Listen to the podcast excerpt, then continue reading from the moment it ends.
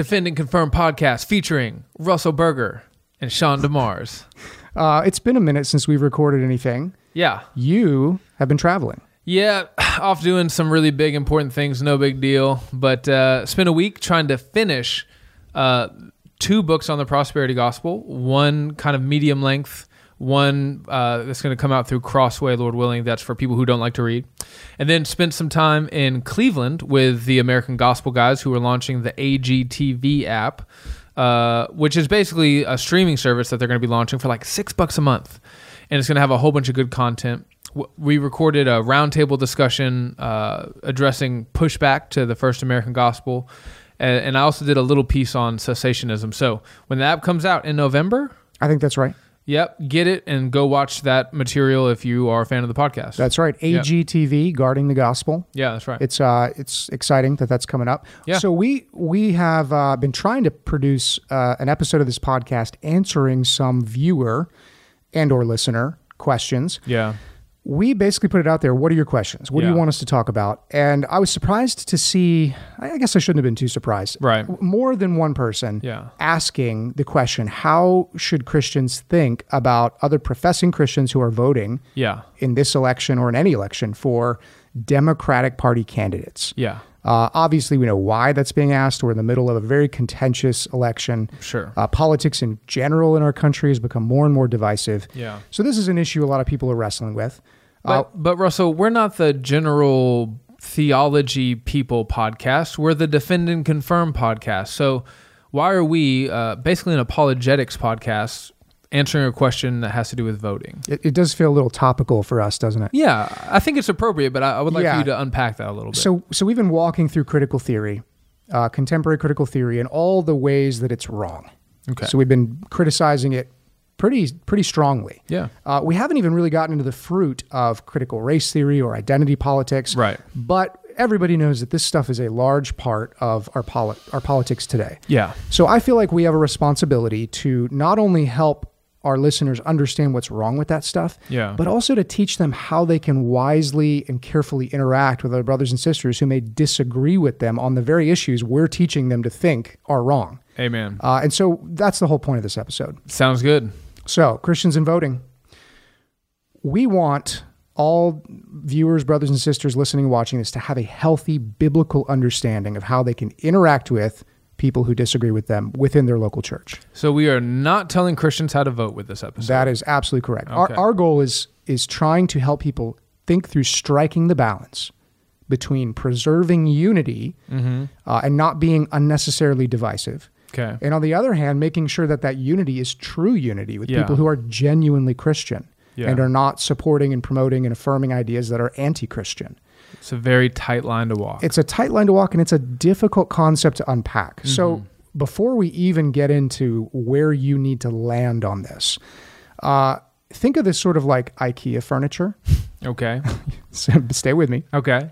Uh, if you've ever put together IKEA furniture or any kind of mail order furniture, you get that instruction manual out and you find the English page near the back. Yeah. It's going to tell you tools. Which it should be by the front, ob- amen. Obviously. Okay. Uh, tools you need to complete this installation. Yeah. And it's going to have your screwdriver, your Allen wrench, your washers, whatever it is. Okay. You have to have those tools. Yeah. If you lose one You're done. or your child grabs one and misplaces it, Yeah. that thing's not coming together. That's right. Uh, this is the same way. Okay. There are a couple tools that you have got to have in your hand and think rightly about in order to arrive at the right answer here. N- The right answer again being about how to preserve unity in the midst of political disagreements. That's exactly right. Striking the balance between preserving true unity and not so not compromising the gospel. not compromising the gospel, not being unnecessarily divisive. That's right. Uh, and so the first tool is really just understanding the importance of unity within Okay. the local church. So how important is unity, Russell? I'm glad you asked, Sean. Wow. Uh, unity is an essential mark of the holiness of the church. Mm. Unpack is- that. Unpack that. It is how we reflect the character and the nature and the goodness of God and the gospel to the watching world. What no, before you go on, let me just clarify. I know that a lot of people when they hear the word holiness, they only think about like purity, right? Not not a lot of sin, right? Mm. Yeah. But holiness in in the scriptures really refers to being separated and distinct, right? So as God's people, our holiness is we're supposed to not be like the world. So unity as an expression of holiness, the whole world is tearing each other apart, Yeah. right? They're at each other's throats. So we as Christians, bought by Jesus, washed by his blood, and dwelt by the same spirit, we're supposed to be distinct from the world in the way that we love one another, serve one another, even in spite of our differences. Amen. That, that's where we get our word sanctification from. It's that it's the separating of Mm. For right. particular purpose. Yeah. Uh, Jesus says in the high priestly prayer in John, John chapter 17. 17, Yeah. uh, the glory that you have given me, he's, he's praying to the Father, I have given to them, the disciples, the church, that they may be one, even as we are one.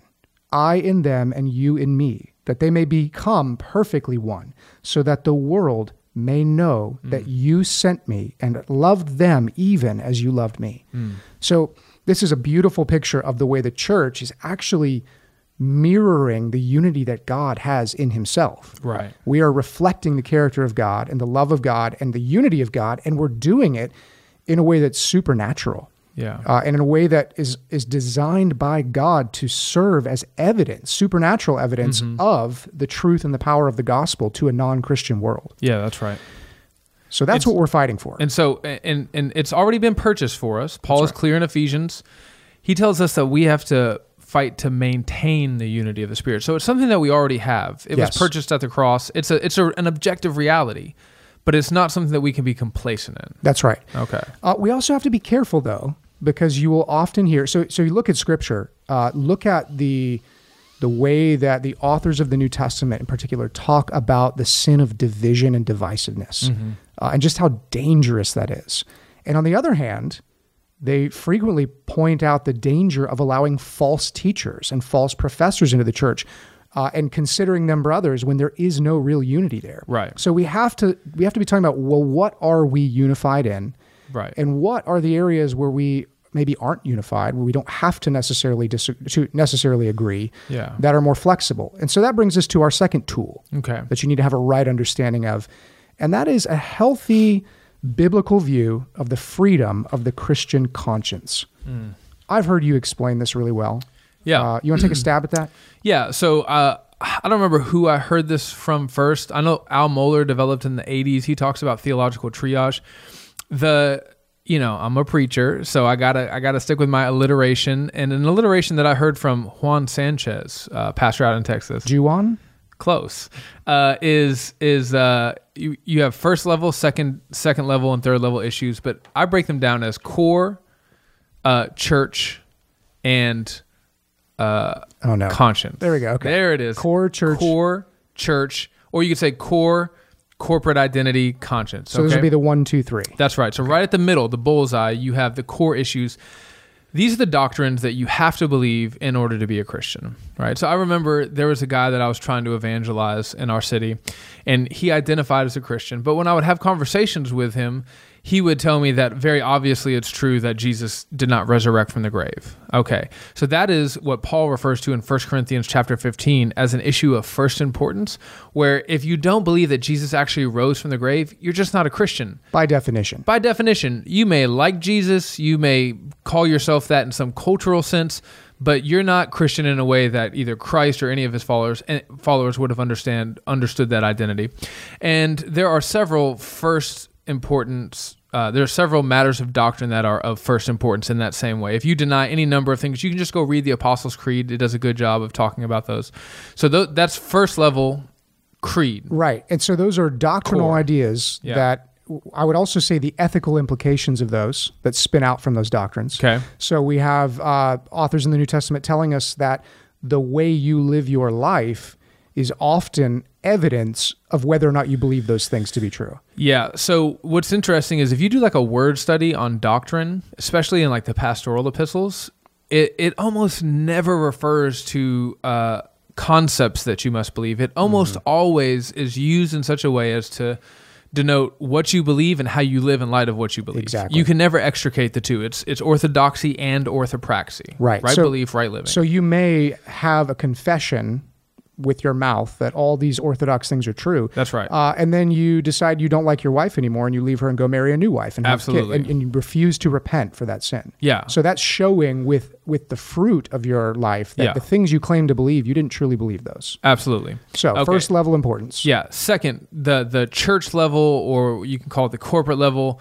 Uh, these are things that we just have to agree on if we're going to do life together, right? So we are a Baptistic church. Uh, that means that we think you need to have repented of your sins and trusted and placed your faith in Christ in order to be baptized. Okay, uh, if if we want to do church with people who who disagree with us on that, right? Who have a paedo Baptist or covenantal Our understanding, of that, Presbyterian brothers. our Presbyterian brothers.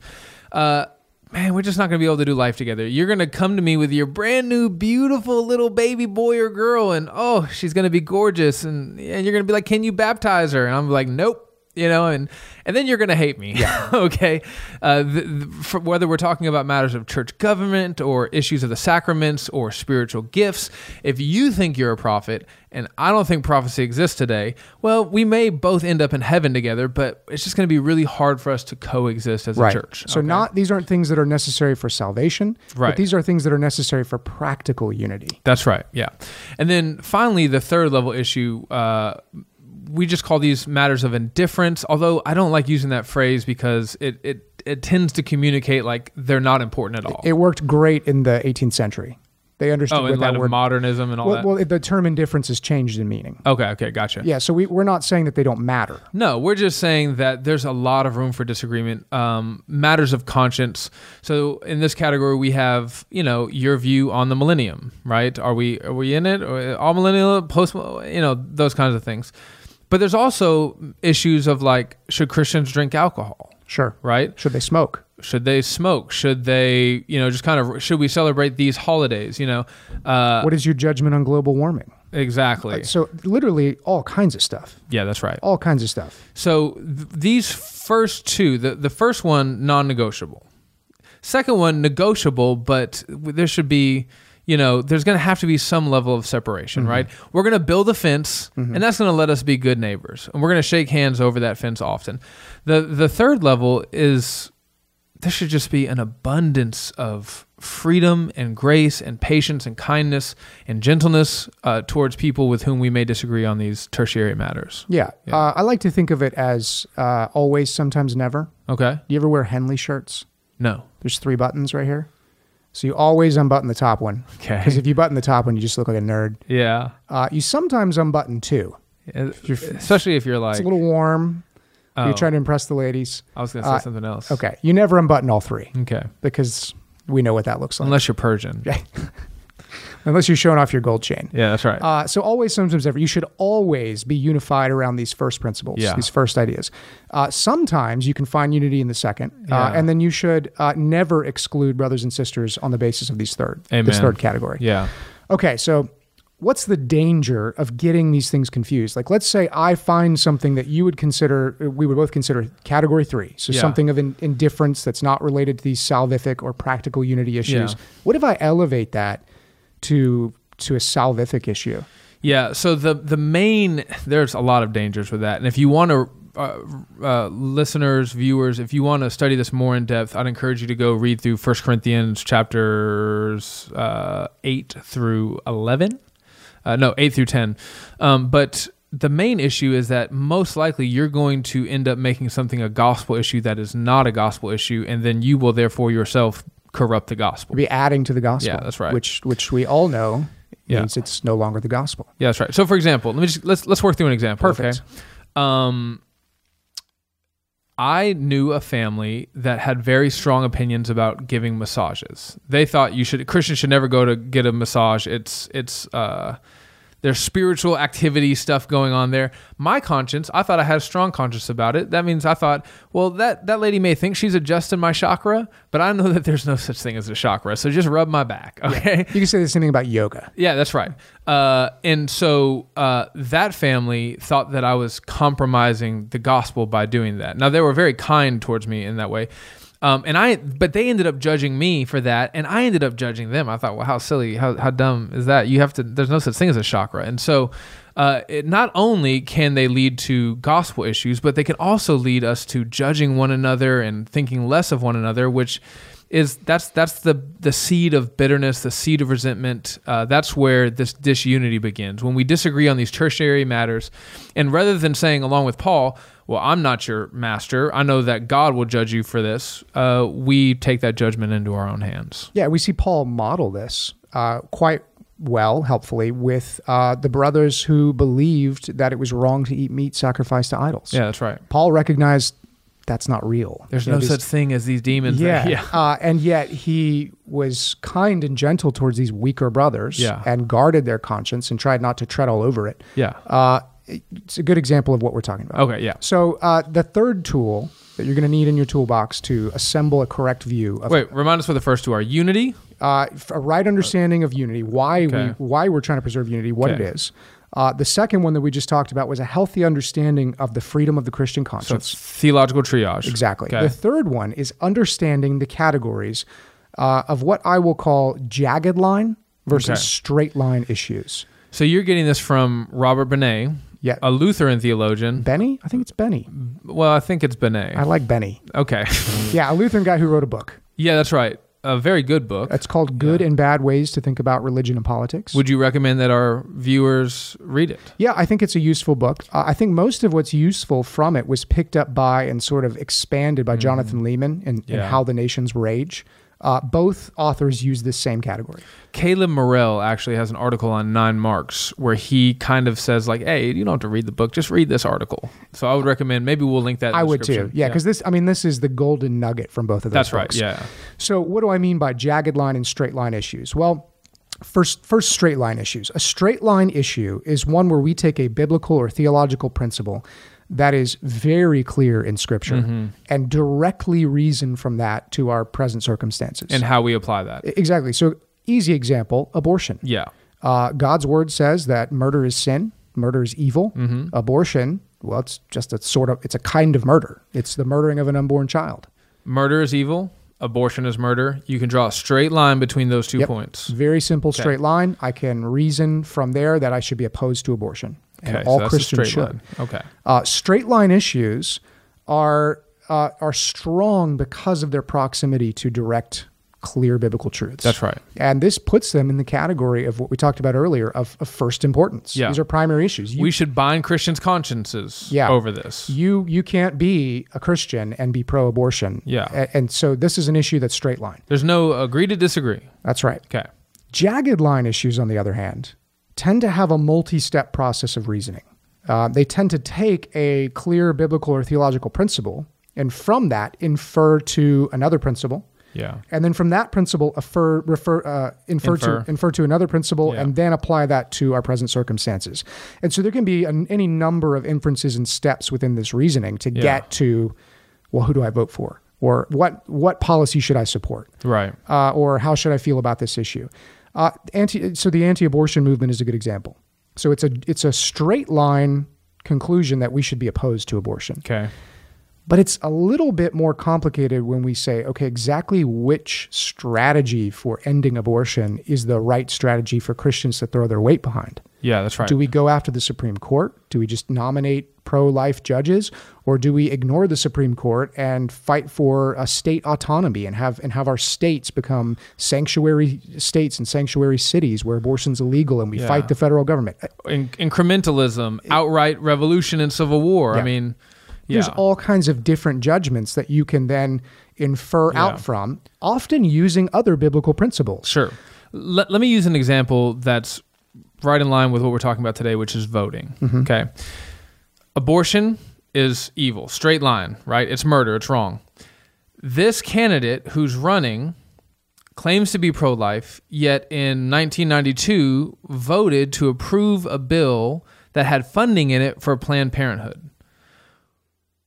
Well, there's a lot going on there. there you have no idea why that guy might have voted that way for that bill eh, back that long ago, right? So that's just a big ball. That's just a whole lot of inferences. It's morally complex, very complex. Uh, now, that's not saying that there's not a right answer. That's correct.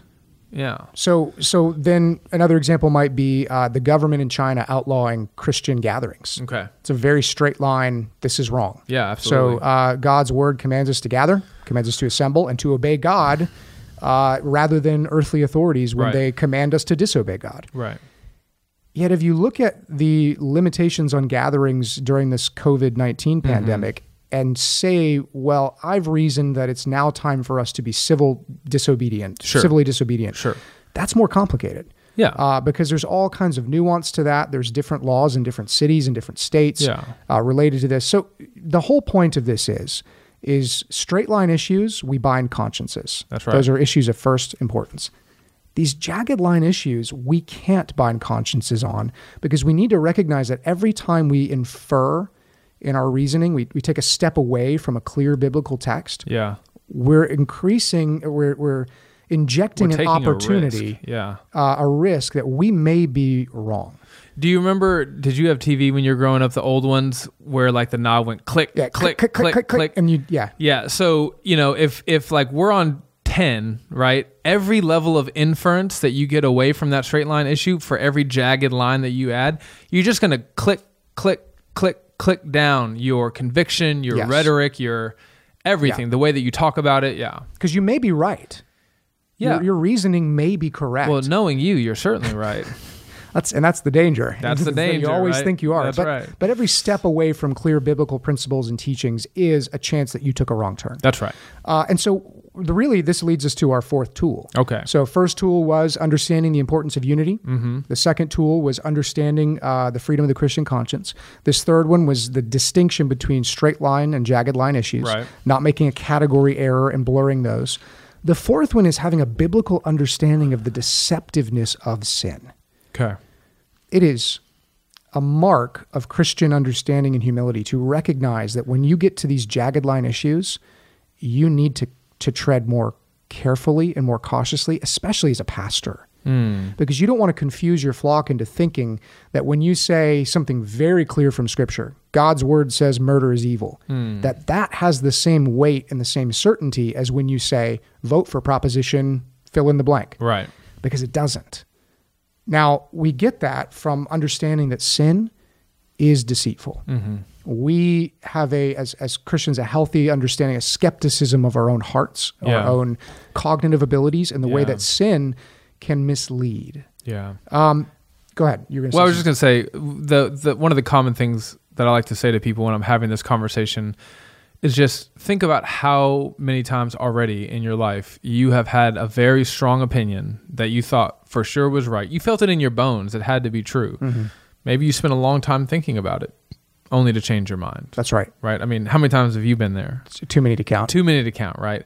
Uh, and um, There's, yeah, a, there's a flip side to this too. okay, which is not just uh, the the possibility that you've been deceived on some particular inference or issue, yeah, but there's a deceptiveness of sin in thinking that because I see something clearly and I know it's true, everybody else must see it with the same clarity. And if not, they're compromising if not, the gospel. they're in sin. Yeah, that's right. Uh, and, and that and that is just it's just a lie from Satan.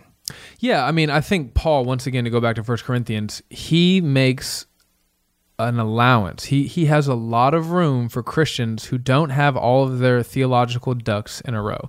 So, like, let's just take dr- celebrating certain holidays or eating meat offered to idols that he uses uh, as an example. Ultimately, those are theological questions. Yeah. Right. Remember, p- when Paul goes to give his reasoning, he makes a theological argument. He goes, "I know that these gods aren't real gods at all."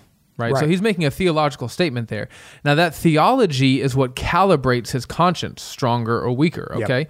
So at the end of the day, a lot of these issues they are theological in nature, and there there are right answers and wrong answers. But you just have to approach these questions with a kind of trepidation that says, not only could I be wrong, uh, but you could be wrong, and it's okay for you to be wrong. Yeah. Uh, it's not okay for you to stay there. Right. Right. Yeah. Uh, we don't want the weaker brother to remain weak. No. No. No. but we want to extend the charity and have a category for someone who may even persist in poor judgments. sure. Uh, and that's that's where I want to go next. Let's make this practical. Okay. Uh, one of the questions we got is: Can should a Christian vote for a Democratic Party candidate in candidate in 2020? Can a Christian vote for Joe Biden? Yeah. So can a Christian do it? Yes. Well, yeah. Are, are you? Are Should a Christian Is this it? person? Yeah, asking, is it morally permissible? That's right. Which now that's kind of like the evangelical way, like the lowest common denominator. Like, what can I get But away can with? we? Right? Yeah. Can I? Uh, the answer to that is obviously yes, you can. Yeah. Uh, should I? Right, right. Well, that's where all these arguments. W- One of the things that I, I'm concerned about with our conservative leaning friends Mm-hmm. uh, is that they will see that as uh, an excommunicatable offense. Mm. You're supporting a party that, as part of its platform, is pro abortion, pro homosexual marriage, pro LGBTQ Yeah. ideology. And you can't consciously affirm those beliefs and call yourself a Christian because those are all straight line issues. yeah, but here's the thing: you really can, though. Well, that yeah, that's what I'm getting to. Is right. Exactly. So that you have to have two categories. Yeah. You have to have when you're considering brothers and sisters who vote differently than you, and you're persuaded that the party or the the person they're voting for is morally evil, Yeah. morally wrong. There's two groups that those people could fall into. Number Mm-hmm. one, it, it really could be that you have someone who's pro abortion in your congregation. now that is something that we cannot tolerate. Exactly. That is excommunicable. Yeah, that's that's, a yeah. person who needs to be uh, who needs to be rebuked. Yeah. and and Lord willing will be reconciled back to the Amen. congregation Yeah. and we'll see the error of that. You know, Yeah. murder is evil. There is Yeah. no excuse. But there's a difference between that category, someone who's consciously Mm-hmm. affirming what is evil, and someone who consciously affirms that that is evil. Yes. They believe that abortion Yes. is wrong. And yet in their judgments, even if these are wrong judgments, they unintentionally contradict those very convictions with their actions, with their Sure. vote. And that could even be further broken down into somebody could just be doing that out of ignorance. Mm-hmm. Maybe they've just grown up always hearing that Democrats are the ones who do most for poor people, right. including children after birth. That's right. Or it could be tactical. So let me let me give our, our listeners and our viewers an example that I of, of a conversation that I had with a brother who is pro life, uh, thinks abortion is evil, it's a blight on humanity, uh, who nevertheless voted Democrat. Okay, he said, Sean, I think that the Republicans have had an opportunity to do away with abortion for the last 50 years, and they haven't done it. And I'd so much despise so much of what the I, I, I despise so much of everything else that the Republican Party stands for that even though it makes me sick to my stomach, I ultimately think that voting Democrat will do more good than the Republicans who pay a lot of lip service to being pro life, but who in fact don't actually use their institutional power to do away with this great evil. So, uh, that, now that language, you may recognize it, conservative evangelical friends. The I don't like it. It kind of makes me sick, but I think it's the best long term option. I think it'll do the most good for the most people because that's the same argument that you use in your vote for Trump. You say, no, the guy's an idiot. He's a jerk, and I hate the way he talks. He's an adulterer. He, he's an adulterer, and he disrespect, you know, all this stuff. And it makes me sick, but I'm going to vote for him. That's right. right. It's the so, same reasoning. So you could tactically choose that. And what we're not saying here is that this is, uh, we're not being, uh, we're not of the persuasion that, that, that your vote, which candidate you choose in this election, for example, is, Yeah. is morally ambivalent. No, we're not, not saying it doesn't matter, and No. you know it's it's it's neutral. You just kind of got to close your eyes and pick a direction. Yeah. Uh, you and I both feel strongly about who the right candidate is. Yeah. Let me also tell you that before we go further down that road, uh, I think that brother's wrong. Oh yeah, Yeah, I think he's way wrong. Yeah. Okay. But that doesn't mean he's not my brother. that's right. So so we're trying to preserve a category of otherwise faithful Christians who have dumb ideas, yeah, that's right. uh, and I would pray that they do the same for me when I have dumb yeah, that's right. Yeah. I mean, brother, just think about how many people have been so patient with you as you have held dumb ideas, right? How they didn't just write you off, right? Uh, I mean, do you ever have that feeling of thankfulness wash over you when you look back on men and women who were kind to you when you didn't deserve it? When really what you deserve was a smack in the mouth, you know? You deserve to be cast out, just like in the gospel. That's what we deserved, right? But older, wiser men and women were very patient and very gentle and very kind with us, and they held our hand and helped us walk in the right direction. Yeah, amen. Well, you know, I, I think we should also be willing to err on the side of charity here. Uh, as you mentioned, because the Republican Party, for example, has its own shortcomings. Yeah. Uh, the Democratic Party, in particular, is is remarkably good at rhetorical deception. Um, you know, th- just think about the way they talk about abortion. It's choice.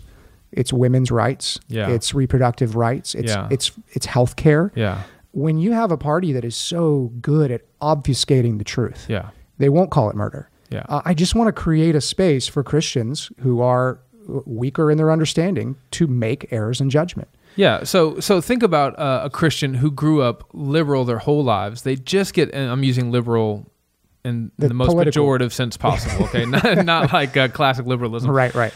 A person who grew up li- liberal, they get saved. They've been walking with the Lord for two years. They haven't been in a healthy church. They haven't been discipled. They don't really know how to read their Bibles. And uh, you sit down with them and you go, "Who are you going to vote for?" And they go, "Oh, Biden, of course. He's going to do the most good for the most amount of people." You know, in that moment, do you think that there's no room for that Christian to be in the church? Well, I, Yeah. I, I think there has to be. Now, let me be clear. You, I don't know if you were planning on doing this, but I just want to do it. Okay, Go and maybe it. we'll cut this out if it doesn't go well. Uh, I think the Democratic Party is evil from the root to the fruit. I agree. They have it written into their platform. Uh, Every way, and they have enumerated their evil positions in their platform. They're anti God. They are pro murdering infants, even after they are born. They're pro taking away civil liberties and all different kinds of rights that I just don't think God permits them to do. Oh yeah. So, uh, We are not defending the Democratic Party. no, no, no. So I, I know. So I, I recently had a conversation with a sister in the Lord who was a little concerned about our last conversation. And one of the things that she said was, um, she says, Well, I, I just felt like those people who said those things needed to be more clear.